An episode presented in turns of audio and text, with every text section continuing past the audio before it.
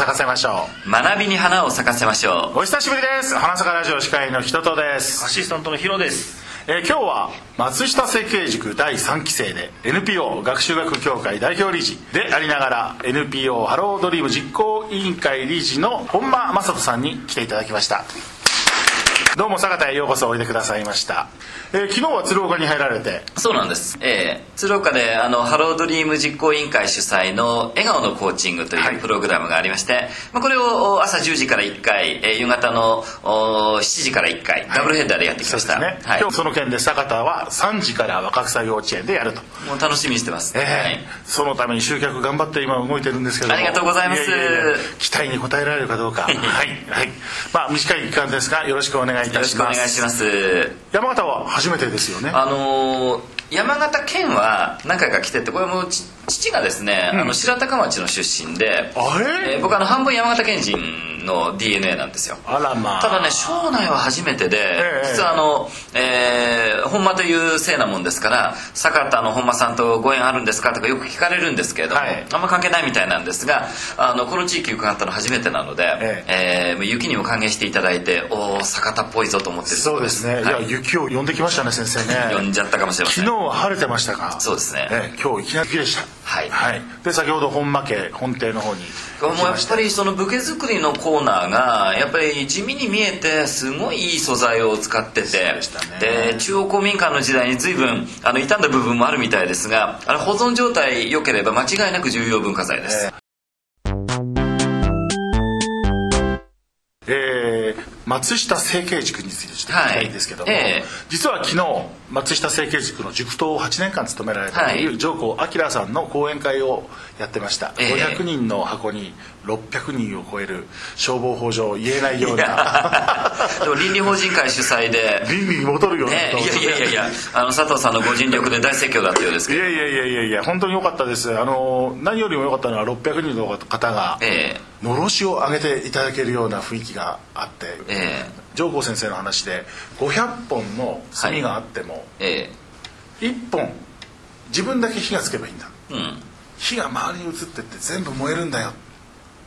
そういういっぽんにせめて自分だけはなろうと、はいはい、燃えるいっぽんになろう。なるほど、はい、そんな話で、実はこう今日の本間先生も燃える男だと思っております僕のはねもうちょっとマイルドで、どっちかっていうと笑顔の花を咲かせましょうみたいなもんでそれはあの花坂田さんと本当に波長が合うぞと思ってるんですけれども、笑顔の輪を広げていこうと。そうですね、で、まあ、一人で笑っててもいいんですけど、やっぱり笑顔は感染力があるのでありますね、ね、この冬はねちょっとインフルエンザとかあの怖いんですがどうせ感染させるなら笑顔を感染させようっていうのが、まあ、いいですね、ハロードリームのいいですね。なんてあとろくじゅうよんおくにんの笑顔を目指すっていう、もう壮大な壮大ですね。ろくじゅうよんおくですから、えー、地球規模で考えてらっしゃる。そうなんです、そうなんです。これあのハロードリームの活動をスタートした小牧彩さんっていう人が、はい、まあ、あのサンリオに縁のある方なんで、うんうん、あのパンフレットご覧いただくとキティちゃんが応援してくれてるんですが、あの、まあ、みんなを笑顔にしたいねっていうことで、まあ、今日、えー、若草幼稚園でやる笑顔のコーチングであるとか、はい、えー、じゅういちがつついたちは夢の日ですとか、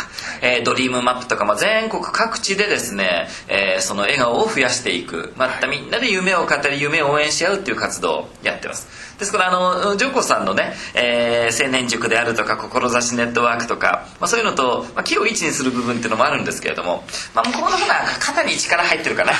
い、でもその松下政経塾の経験っていうのは何か今に生かされてる部分ってあるんでしょうか。いや、これはもう僕にとってのベースもやっぱり出身松下政経塾っていう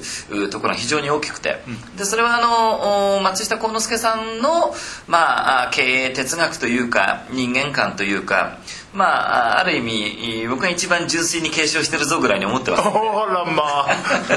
上皇先生はわしがってこう絶対おっしゃいますが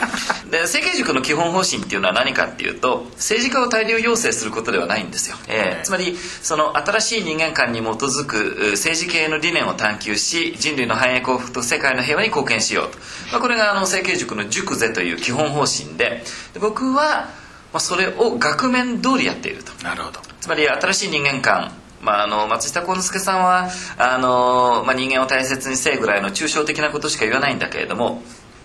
で僕の中では人間っていうのは学ぶ存在だ、学び続ける存在だと、まあ、ラテン語ではホモディスケンスと、いうふうに言いますけれども、えーまあ、そういう人間観に立って学習学っていうのを作ろうと。まあ、これまで教育学ってなったけれども、まあ、あんまり学校の先生が頑張りすぎてですね、勉強しろ勉強しろ勉強しろっていうと勉強したくなくなってしまうと。そうですね。ね。でこれがその学習意欲が下がる、学力が低下するっていう悪循環になっていると。で人間には本来自分で学ぶ力があると。まあ、歴史上見れば学校なんてのはできたのはごく最近の数百年のことで、人間は学校のないところでしかし学び続けてきたよねと。ですから、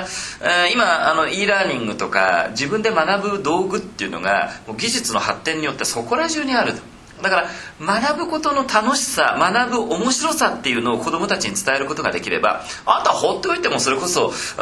火がついて燃えていくっていうのになると思うんですよ。今はどっちかというと勉強しろ勉強しろっていうふうに言って、むしろ火を消している、うん、もったいない感じが非常にします。私の事ですけども、駄菓子屋学校の普及員というのもやってるんですよね、えー、地方大学教授の松田先生の活動についてと、ここにあそうなんですシナリオがありますがはい、その通りでございます、えー、松田先生が提唱された山形発の教育システムということで、えー、駄菓子屋のおばちゃんが持ってた社会的な役割、うん、そこを注目しようと、えー、で今その駄菓子屋がコンビニに変わってしまって、はい、昔はその、えー、樋口一葉も駄菓子屋をやってたと、えー、で辻店晩店っていうところからスタートして、えー、でその、うん、地域のことを温かく見守る、うん、そういう役割を果たしたのが一つの社会の中の教育システムが駄菓子屋になったんじゃないかと。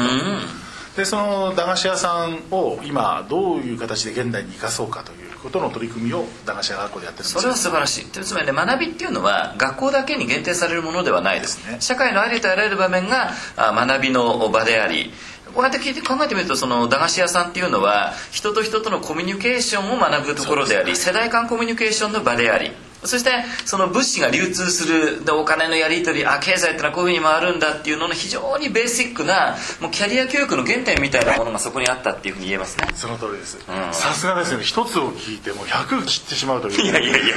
いやいや素晴らしい。これ松田先生ぜひお会いしたいなと思っちゃいました、えー、あの合わせたいなと私は思ってます、えー、普段東京にいらっしゃるのかしら。えいます。今上野の界隈に住んでますね。そうですか、えー、屋根線、屋根線界隈に住んでます。谷中、えー、仙台にえー、根津、根津、はい、はい、下町ですね。上野のそば、えー、僕も新大塚なんで、あのよんキロごキロの世界ですから、ねえー、あの新バス通り歩いていけば屋根線行きますんで。ああそうですね、はい。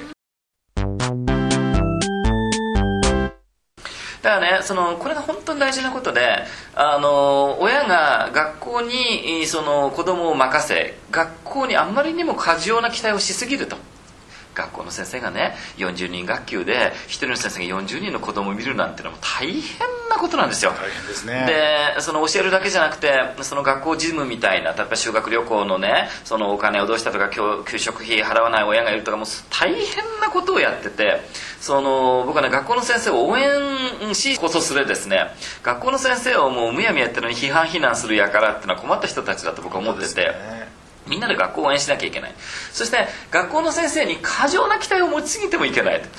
やっぱり人間が人生の中で学んでいくっていうことは、国語算数理科社会英語だけではなくて、決して教えようと思っても教えられないこともいっぱいあると。美しいものを美しいと感じられるとか、いろんな考え方の違う人と一緒に仕事をしていくとか、ユーモアのセンスなんかも教えられないですからね。あのー、でもねそのユーモア講座ふつかかん超えたあなたはユーモアの初段ですみたいな、なかなかならないわけです。でも学ぼうと思えば学んでいくことはできる。僕はその人間の学びの可能性っていうのを引き出すっていうことで、まあ、コーチングっていうのも実はそういう発想なわけですよ。そうかもしれないですね。今あの駄菓子屋学校でやってるのは、高校生に、えー、中学生にやり方を教えてあげて、教わった中学生が小学生に実践してあげるというような縦社会の学び合いをやってですね、教えることイコール学ぶことですよね。これはあの学習学の世界ではあーラーニングバイティーチングというふうに言って、で昔は田舎の学校は複式学級っていうのがあって、偶数年次の上級生が奇数年次のその下級生を指導してあげる、はい、でこれね今は一人っ子が増えているから、特に都会の学校でこそ僕は複式学級を導入すべきだっていうふうに思っててですね、面白いですね、ねあの今の取り組みは本当素晴らしいと思います、はい、継続させていただきます。ぜひぜひぜひまあ、地元の高校の校長先生ともラインをつけて、えーはいえー、来年度からはそういう形でやっていければなと思ってます。これ今僕も経済産業省のキャリア教育の研究会の座長っていうのをこれさんねんやってるんですけれども、でもこの駄菓子屋学校っていうの初めて伺ったんで、えー、こういうのもモデル授業でね、本当は文科省がやる話ではあるんですが、はい、あの文科省さんの方がやっぱどうしても学校の中に意識がいっちゃうもんですから、その街中のさまざまな学びっていうのは案外経産省の方が力入れてたりするんで、ね、社会教育に対する関心があんまりないですよね。まああのあることあるんですけど、やっぱりどうしても学校的に教える発想になっちゃうんで、あの僕たちはその知識を活用する場を提供しましょうっていう言い方でキャリア教育を進めてますけれども、あのそっちの発想その方がね、多分緩やかにあの広まっていくんじゃないかなと。つまり教わるっていう感じになるとどうしても義務感が発生するんですよ、やらなければならない、ね、これが長続きしない、すごいもったいないことになってしまってるんで、この駄菓子屋学校の学っていうのが楽しいっていうふうに書いてあるのは素晴らしいことで、学ぶことは楽しいぞと。であの学習っていうのはもともと論語から来てるんです。学んで時にこれをなろう、また喜ばしからずや、なるほど、ね、でもともと学習は楽しいって言ってるんですよ。ともあれ遠方より来たらまた楽しからずや、ね、人との出会いは心楽しいことだっていうのが学習の原点だ。だから僕はね、学校っていうものも学び屋としてね、本当にそういう人との出会いが楽しい、いじめとかそういうんじゃなくて、ね、で学ぶことは面白い興味深いことだっていうことを伝えたいなと。そして親御さんにもやっぱりそういう観点で子育てをその取り組んでいただきたいと。だ子育てっていうとね、やっぱ子供をどうするかって話に聞こえるけれども、いやいや子育てってのは親育ちだと。親が自分が育っていくっていうことに意識を向けた瞬間に子供の育つ力っていうのを引き出すことができると。そうですね、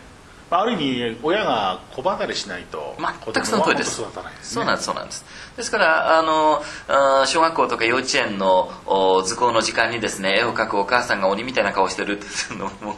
まあまあいつもこんな顔してるんだもんで、これかわいそうすぎるんでまず親が笑顔になる。そうすると親の笑顔が子供に感染する。いいですね。その時にやっぱりいじめだなんだって、ね、不登校だなんていうのはどんどんいつの間にかどうでもいいことになってきて、うん、そして子どもが学びの楽しさを、えー、実感しながら、ねえー、将来自分の夢を描きながら生きていく。これ決して無茶は無理なことではなくて実現可能なことだと僕は思っているので、まあ、あの今細々とした活動ですけれども、ハロードリームで、まあ、全国行脚をしているという感じでございます。えこの全国行脚ですけども、もう何か所ぐらい回られました？うわ多分僕だけでもよんじゅっかしょぐらいやってて、えー、東北は今度いちがつに盛岡でやりますけれども、えー、まだね青森と秋田と福島が空白圏なので、青森、秋田、福島、今回までは山形も空白だったんですね。そうなんです、そうなんです、はい、聞いてらっしゃるそちらの県の方私がやりますよと言ってください。お願いします。あのハロードリーム実行委員会と Google で引っ張っていただければホームページが出ます。であの笑顔のコーチング開催したいぞというふうに名乗りを上げていただければ、あのこれ僕手弁当であの伺っていますので、あのすごいですよね。えーまあ、これは僕の個人会社であるラーノロジーという会社の シーエスアール、まあ、社会貢献活動の一環としてあのやっていますので、えー、青森、秋田、福島で、えー、お聞きの方、まあ、ぜひぜひあのお問い合わせいただければなというふうに思います。ハロードリーム実行委員会、あのキティちゃんの、えー、かわいいロゴのサイトでございます。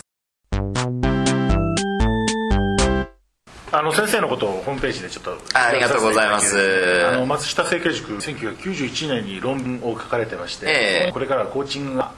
広めを浴びるぞというような論旨だったと思うんですけども、えー、どうしてそのコーチングということにこだわるというか。いやあんまこだわっていないんですけどね、えー、僕の中では学習学っていうのがあって、まあ、ティーチングっていうのがものを教え込む。でも教え込もうとするとやっぱり限界があるんで、溢れちゃったりパンクしちゃったりしても始まらないじゃないですか。ですからあの人間が本来持っている可能性を引き出すっていうのはコーチングの発想なので、まあ、それはいいな。で特に学校の先生とか、あのー、には学んでほしいし、親にもそうだし、それから、あのー、企業の経営者が命令したら人が動くと思ったら大間違いで、やっぱりその部下の自発性を引き出さないと人は動かないと。これはあのカーネギーなんかも言ってるわけですけれども、まさにそういうことなあわけです。で、まあ、松下幸之助さんなんかもこれ名コーチでございまして、で彼がいや、やっぱりその人を信じて認めて任せるんだと、うん、僕は信任任って言ってますけれどもね、信任任、信じて認めて任せる。なるほど。これがあの非常に重要で、